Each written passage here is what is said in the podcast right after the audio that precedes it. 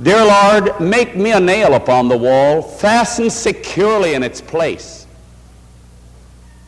Then from this thing so common and so small, hang a bright picture of thy face.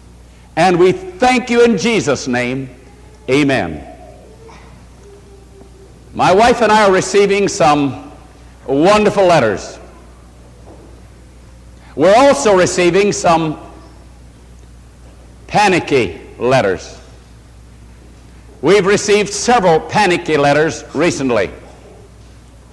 One, a young Christian friend of ours, writes, As I look out upon the world and I see what is taking place all over our world, I realize that human probation is soon to close. And to be perfectly frank, Pastor Coon, I'm not ready. And it seems to me, according to the events that are taking place all over the world, she went on to say, that I don't have very much time in which to prepare. And, uh, and I, it looks to me like it would be within the next few months that the probation of humanity will close. What shall I do? I'm not ready. I don't see how I can be ready in the next few months. What shall I do? And in capital letters, H E L P.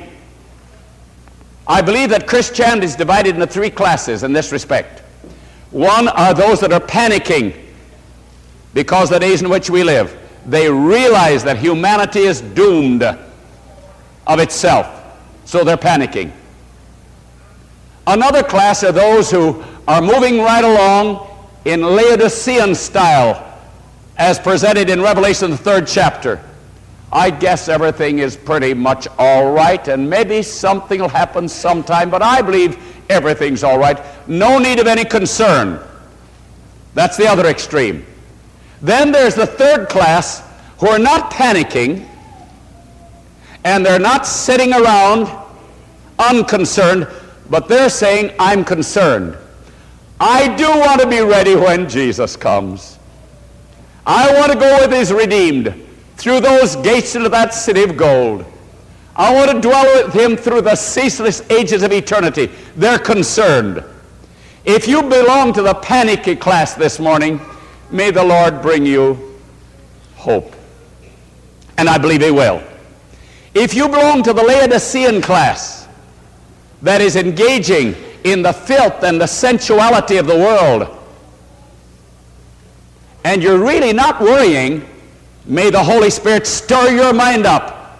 For my friends, Jesus is coming soon. How many agree with it? May I hear your, your amen also. Amen. And those who view, you believe Jesus is coming soon? I believe it with all my heart.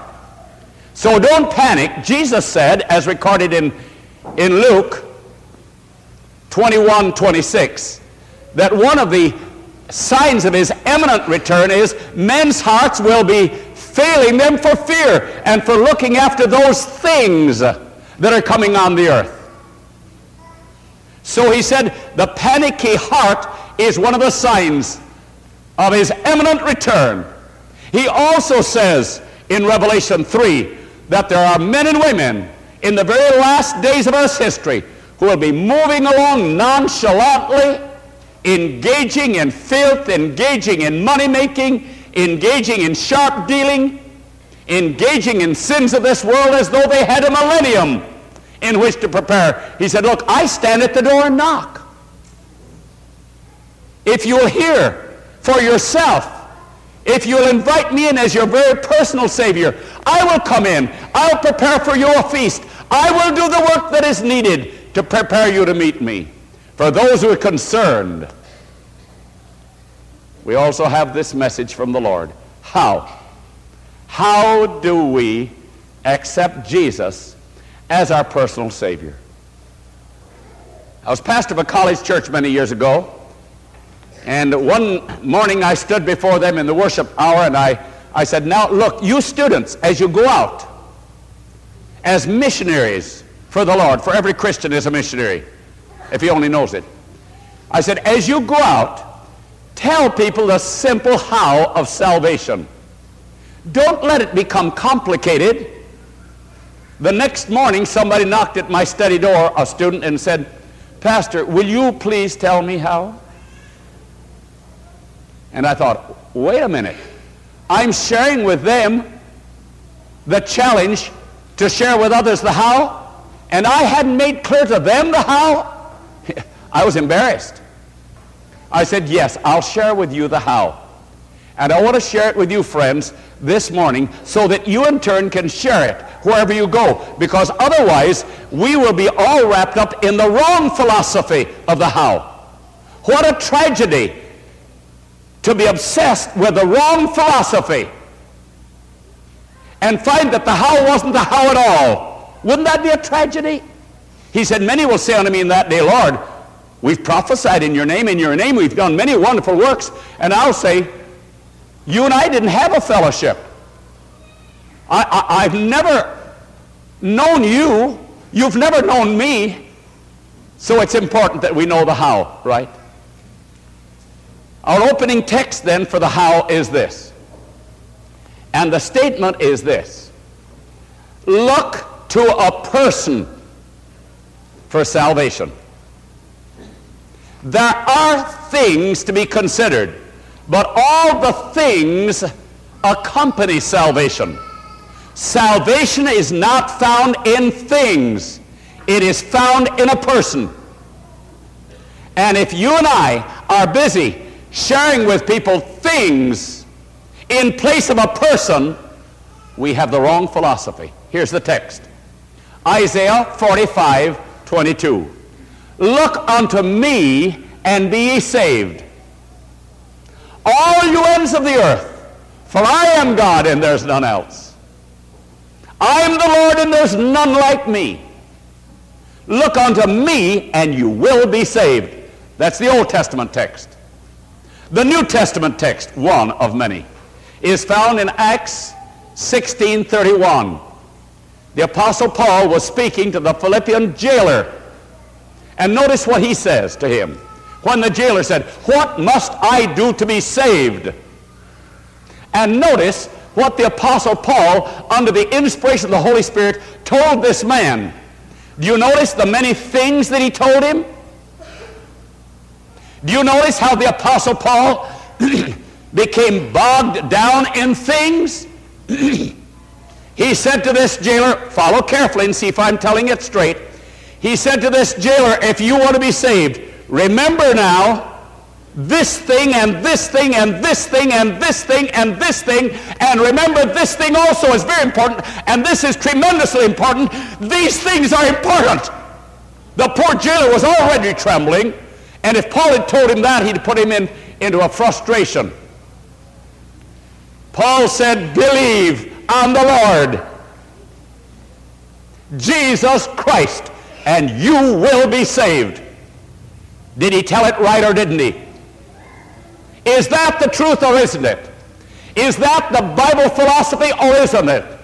If it is the Bible philosophy, then God is telling you and me you tell people to look to Jesus Christ and make him their Lord, their Savior, their personal Savior, their Christ. And that is salvation.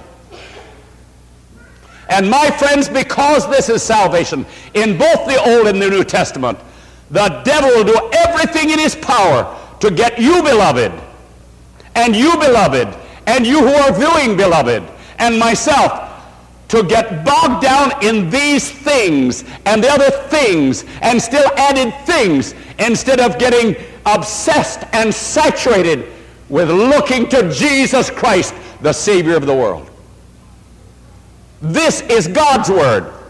This is God's simple philosophy. It was taught through the entire Old Testament. It is taught through the entire New Testament. We sing it. There's life in a look at the sacred cross. Jesus has said, Look unto me. Look unto me and be saved. When the serpent was lifted up in the wilderness, those who looked in simple faith were saved from the destructive stings of the serpents. Those who tried to go into a deep philosophy, a complicated philosophy, were lost. Friends, beware of this complicated philosophy of salvation. Beware of it. You get to looking to these things and those things and other things. And my friends, you can find your life devoid of the life of the source of life, Jesus Christ. Look unto me and you'll be what? Everybody. You'll be saved. Believe on the Lord Jesus Christ, and thou shalt be saved. To believe on the Lord Jesus Christ means I look to the Lord as my Lord. Very simple. Instead of my trying to map out my life anymore, I let Him take over. And that simplifies it. Because while I'm trying to work out my own plans and I'm trying to solve my own problems, I'm only complicating it, right? But when I relax in the one who made the heavens and the earth, the one who died on Calvary, and I say, look, you can handle my problems a lot better than I can.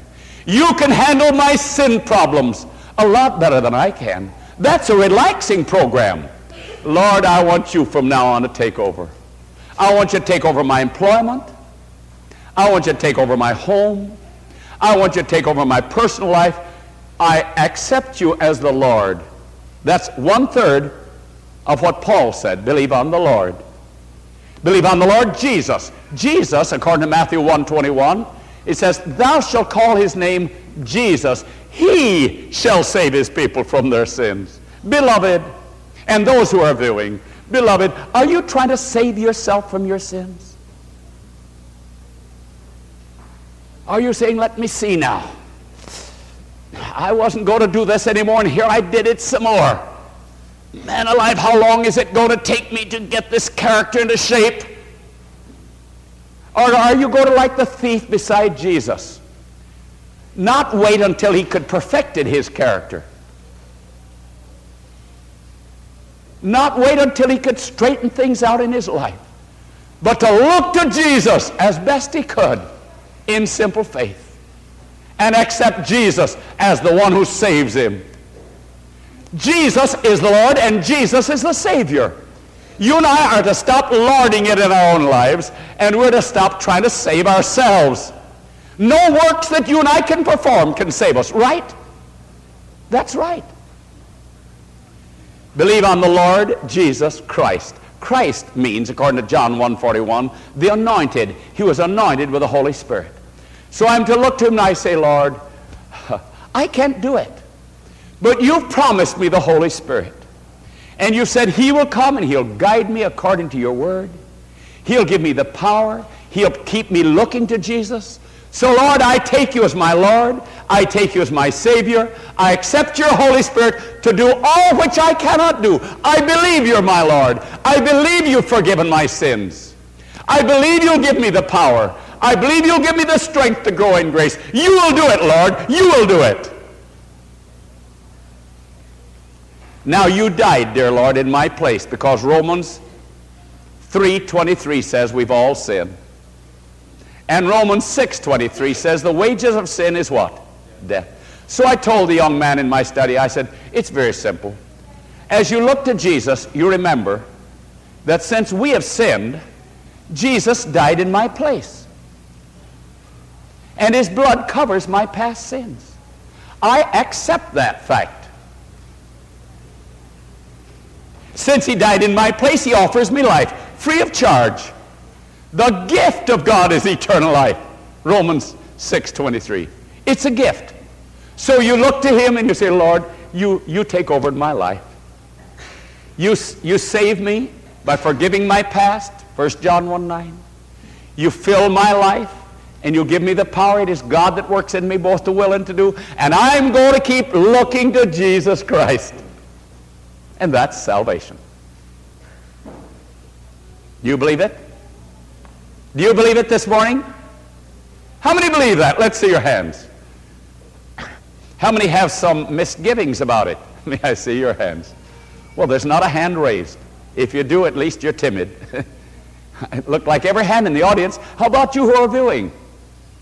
My friends, if that is so, and it is so, may the Lord help every one of us as Christians to not get bogged down in things which you and I can't even handle, which Jesus must handle for us.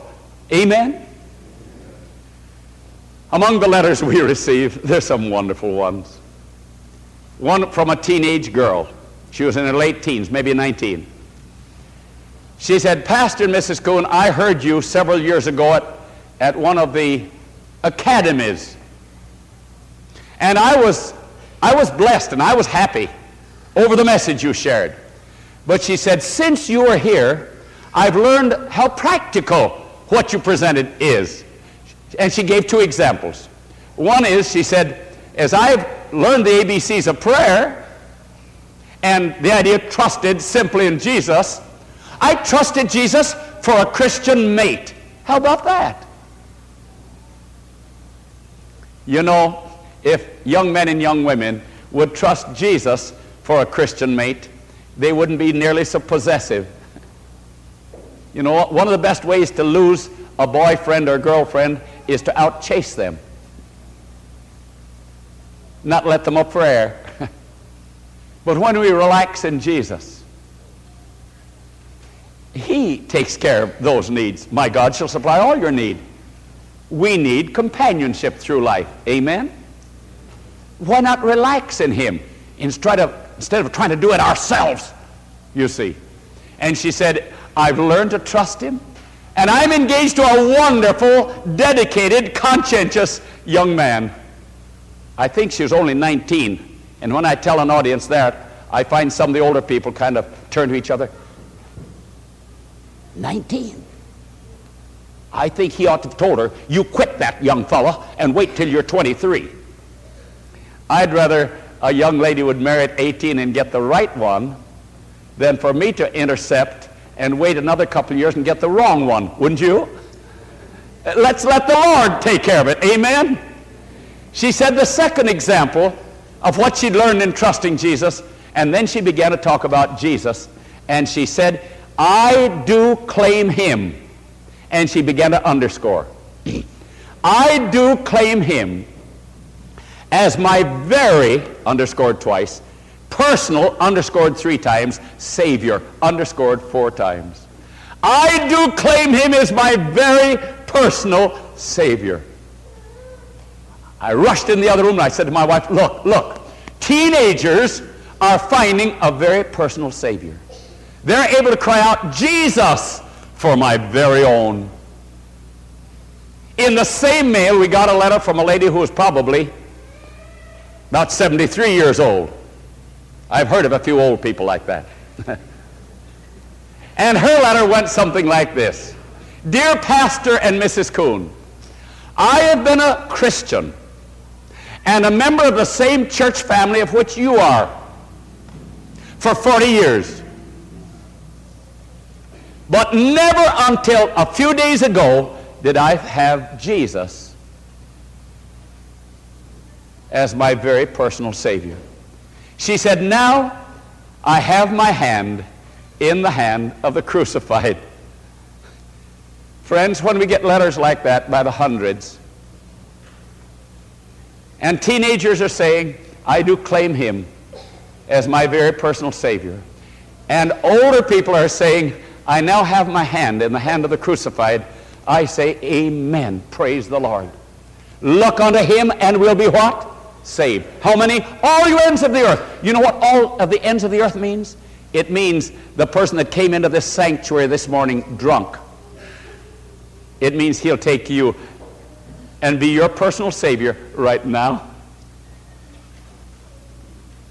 It means the homosexual that is sitting here hoping nobody knows. He will accept you and he'll become your very personal Savior. It means the individual who's sitting here this morning and right in his pocket is some grass. And he will receive you and he'll become to you right now your very personal Savior. Somebody was smoking like that, came into a meeting like this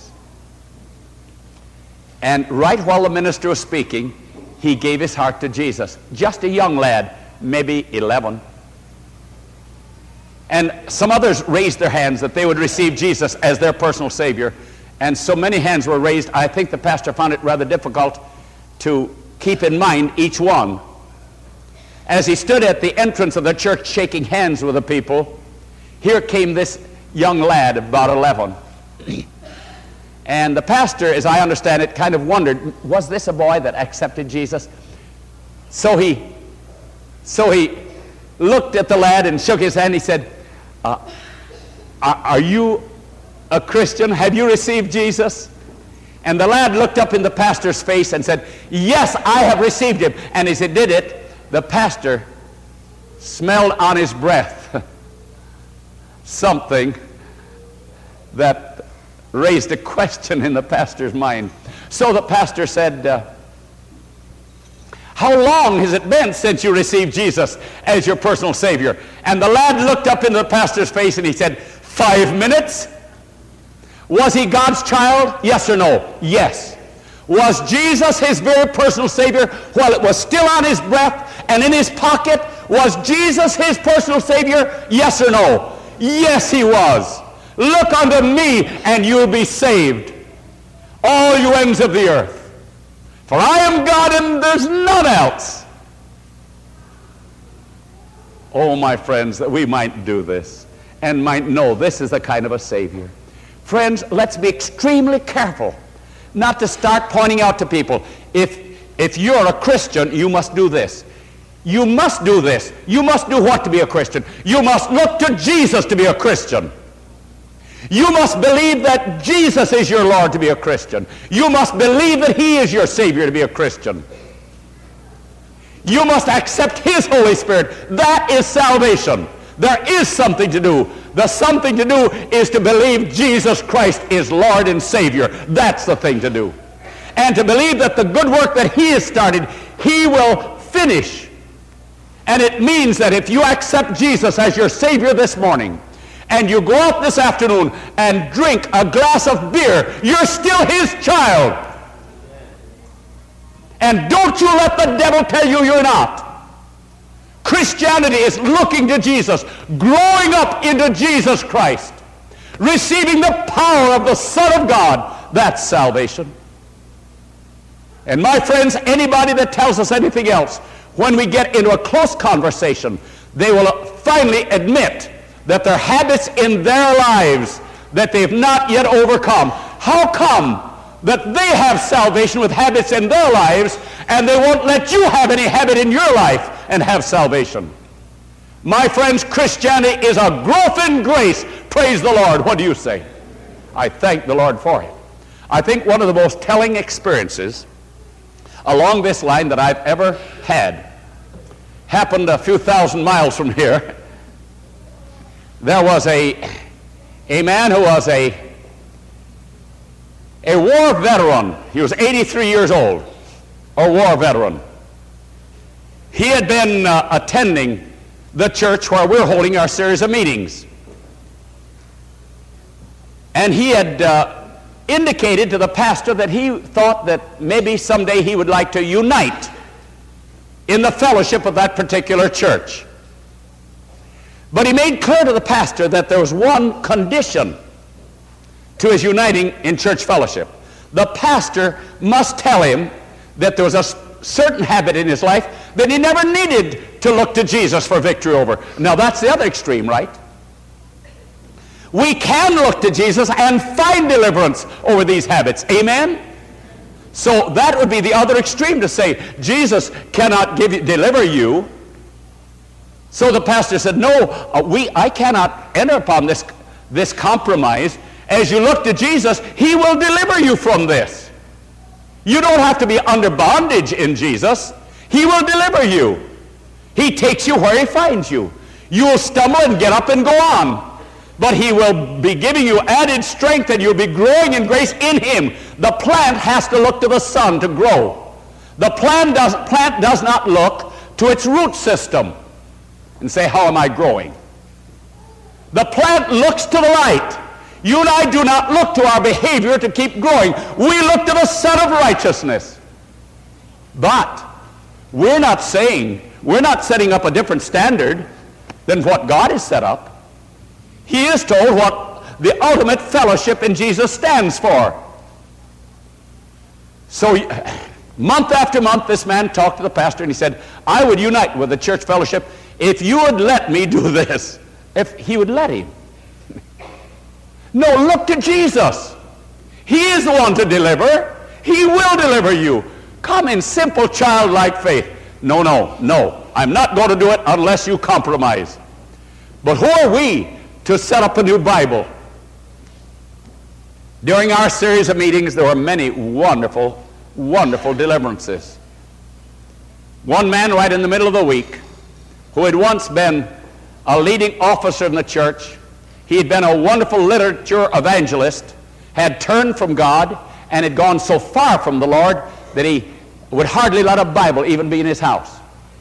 The middle of that week, he called the pastor at midnight. Now, don't call pastors at midnight, friends. That's not, that's not too good. I, I've heard out east that somebody will call a pastor's wife at 3 o'clock in the morning and say, Would you tell me what time sun sets? No, no, don't do that.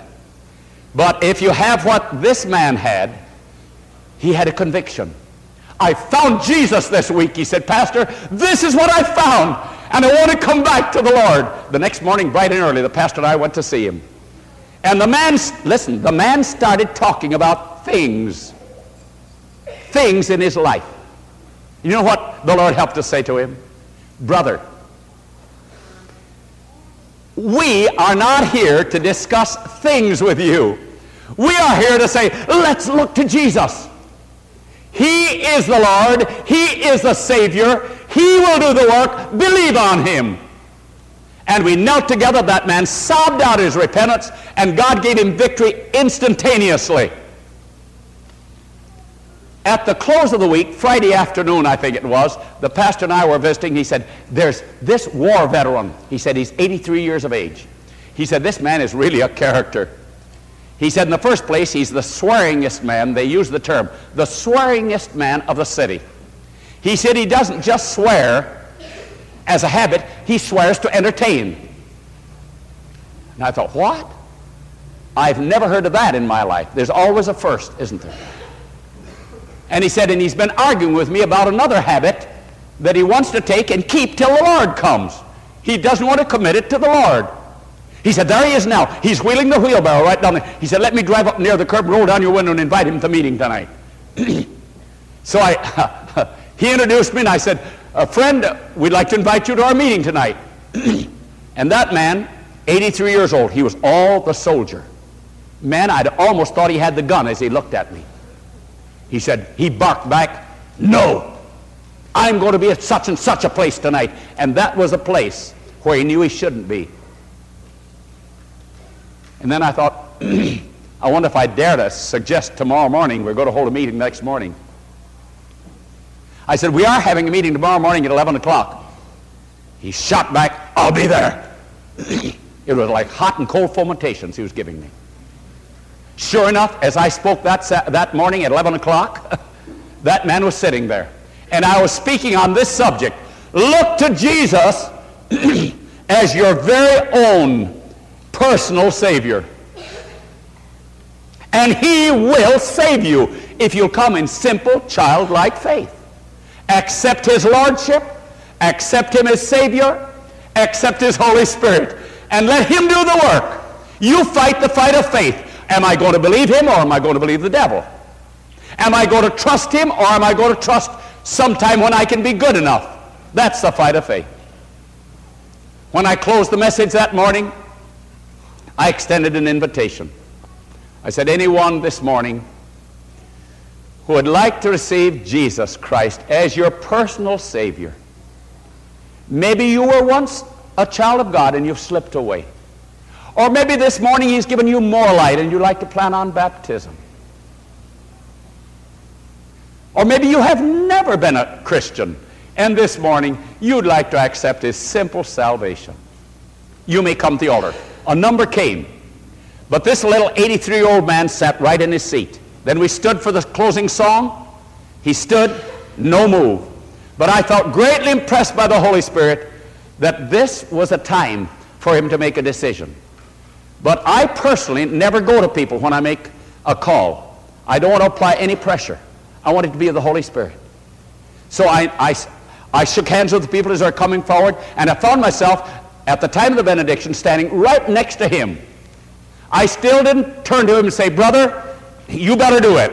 I wanted the Holy Spirit to do it. Not by might nor by power, but by my Spirit.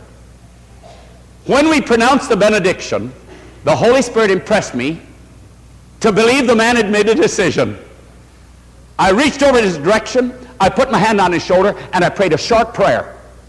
I don't believe in public Magellan prayers. You know what Magellan prayers are in public?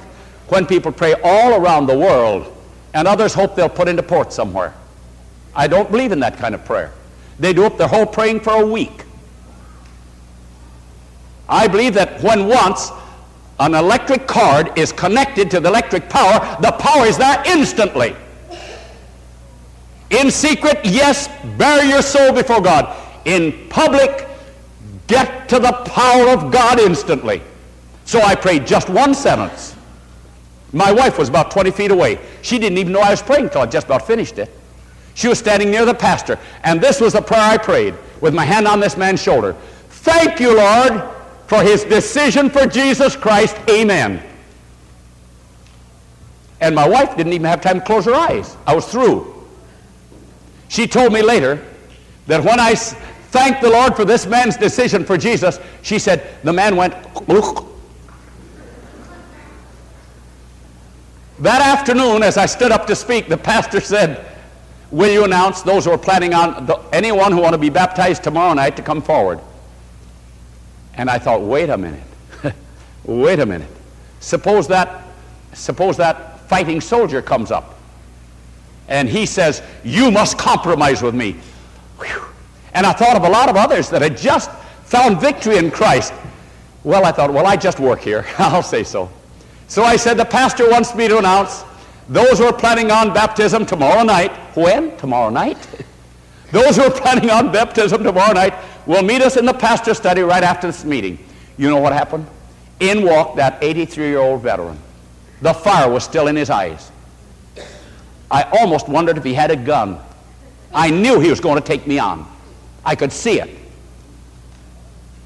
He had very fine features. I've always felt that people who have fine features are very intelligent because mine aren't.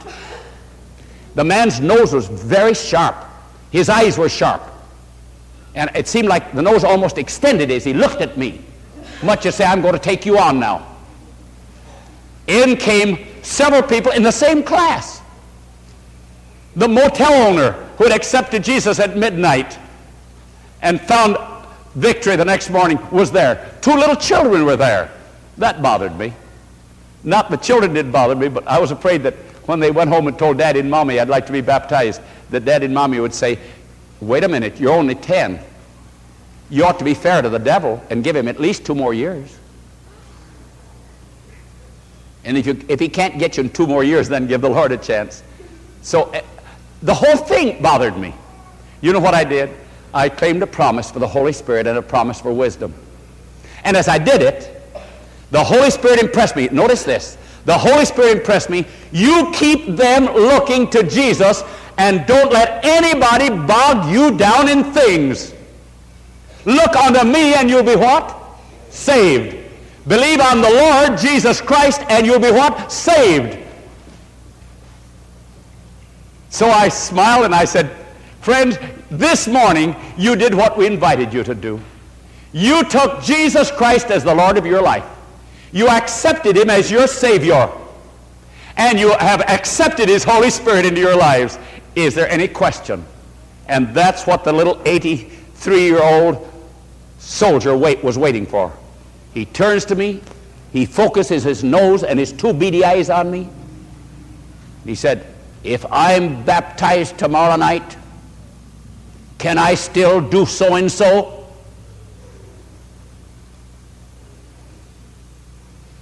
And then he challenged me. And the challenge he gave was a very strong argument. You know what I did again? If you want to keep people looking to Jesus, ask for the Holy Spirit. He will testify of me. Who is it then that's bogging us down in things, this thing and that thing? It's the devil, friends. And I said, brother, just like we said this morning, you look to Jesus in simple trust and he will save you. So I said, I want you to look to Jesus and let him tell you what to do. I no sooner got through than, than again. That nose seemed to almost go out. He said, But listen, is it against the rules of the church? I claim the promise of the Holy Spirit again. For the Holy Spirit testifies of whom? Of Jesus. And I could sense he was saying to me, Don't you get bogged down in things. The man knows the standards, he knows the commandments of God, he knows the scripture standards. What he needs to do is to look to Jesus. Jesus only gives the power. Amen? There's no, as good as standards are, there's no power in standards, right or wrong. Tobacco cannot cure tobacco. Liquor cannot cure liquor. Weed cannot cure grass. Jesus is the physician. He is the healer. He is the restorer. And I turned to him and I said something, my friends, that I'd never given this answer to a living soul before in my life. I said, Brother, I don't want you to think about one single standard of the church. Can you imagine a Christian minister saying that? I don't want you to think about a single standard of the church. I want you to talk this over with Jesus. And we'll meet you tonight after the meeting.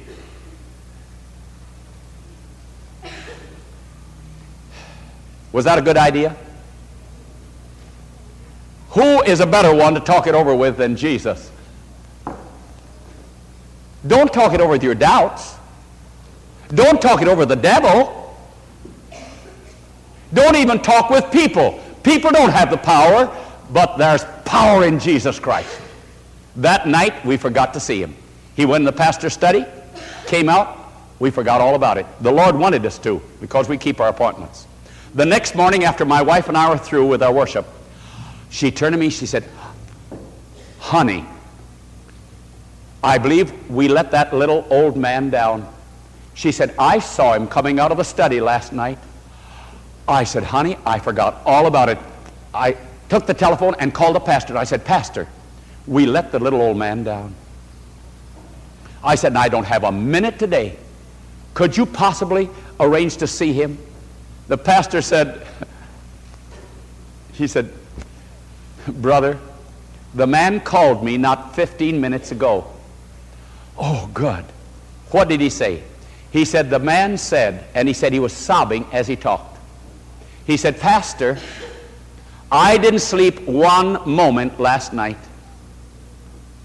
I was talking it over with Jesus. I said, Amen. Praise the Lord. Look unto me, and you will be saved. And there's much more to that than we're covering this morning. It means we don't look to what father and mother believed. We don't look to what good men have done. We look to Jesus Christ. And he said, the man said, Pastor, the things that have been bothering me are all now left in the hands of Christ. He's given me complete deliverance, and I'm going to be baptized tonight. I said, Praise the Lord. That night, as that little man was baptized, and several of the others who trusted in Jesus, his face was like the face of an angel. That was Sunday night he was baptized. Wednesday night he was in a prayer meeting with a few. When it came time for testimony, he stood up. He said, Brothers and sisters, this has been the happiest day of my entire life. My friends, salvation should not be complicated. If you came in this morning under the accusing finger of the devil, and you've captured a little picture of Jesus who died in our place, who offers us his salvation free, who offers us eternal life as a free gift. Won't you accept it this morning? This media was brought to you by Audioverse, a website dedicated to spreading God's Word through free sermon audio and much more. If you would like to know more about Audioverse, or if you would like to listen to more sermons, please visit www.audioverse.org.